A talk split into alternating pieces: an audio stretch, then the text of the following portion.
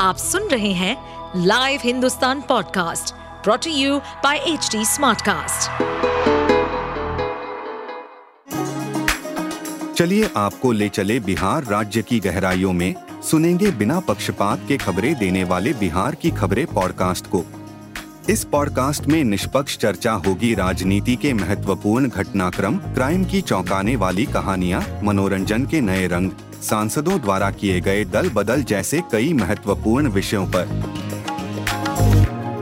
Mission 2024 को लेकर विरोधी खेमे में उठा पटक से बीजेपी को मिशन 2024 के लिए अपनी राह और आसान नज़र आने लगी है। जिस जातीय जनगणना के मुद्दे को तमाम विपक्षी दलों ने ज़ोर शोर से उठाया था, अब वही उनके बीच तनाव का कारण बन रहा है। इस मुद्दों के लेकर कांग्रेस और सपा में मची होड़ से भगवा खेमा उत्साहित नज़र आ रहा है। आगामी लोकसभा चुनाव में मध्य प्रदेश की तर्ज पर यूपी में भी फ्रेंडली फाइट हुई तो बीजेपी की राह और आसान हो जाएगी। बीते दिनों इंडिया गठबंधन के दो प्रमुख घटक दलों, कांग्रेस और सपा के बीच खींचतान भले ही मध्य प्रदेश की टिकट को लेकर हुई हो, मगर इस झगड़े की जड़ें यूपी से ही जुड़ी हैं। जानकारों का कहना है कि पिछड़ों और दलितों को लेकर कांग्रेस की आक्रामक राजनीति, उसके सहयोगियों को ही राज नहीं आ रही। जातीय जनगणना का मुद्दा उठाने की होड़ में भी कांग्रेस दूसरों से आगे निकलती दिखी है। खैर, सपा कांग्रेस के वाकयुद्ध ने सत्ताधारी दल को इंडिया गठबंधन को घेरने का एक और मौका दे दिया।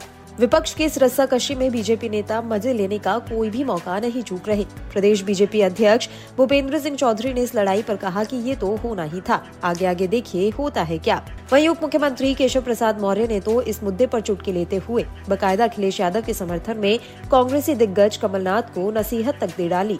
उन्होंने एक्स पर लिखा था कि समाजवादी पार्टी के मुखिया हैं अखिलेश यादव जी। मध्य प्रदेश के कांग्रेस अध्यक्ष कमलनाथ जी का, उनको अखिलेश वकिलेश कहना उचित नहीं है। उनका नाम सम्मान से लिया जाना चाहिए।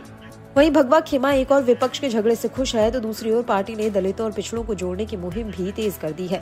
क्षेत्रवाद, दलित सम्मेलन किए जा रहे हैं। जातियों को साधने के लिए उन्हीं के बीच काम कर रहे संगठनों को कमान सौंपी जा रही है।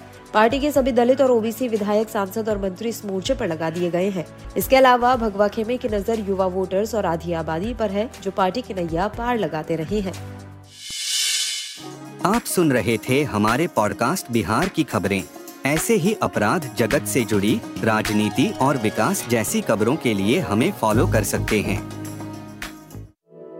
इस पॉडकास्ट पर अपडेटेड रहने के लिए हमें फॉलो करें एट एच डी हम सारे मेजर सोशल मीडिया प्लेटफॉर्म पर मौजूद हैं। और ऐसे पॉडकास्ट सुनने के लिए log on to W W W dot H D Smartcast dot com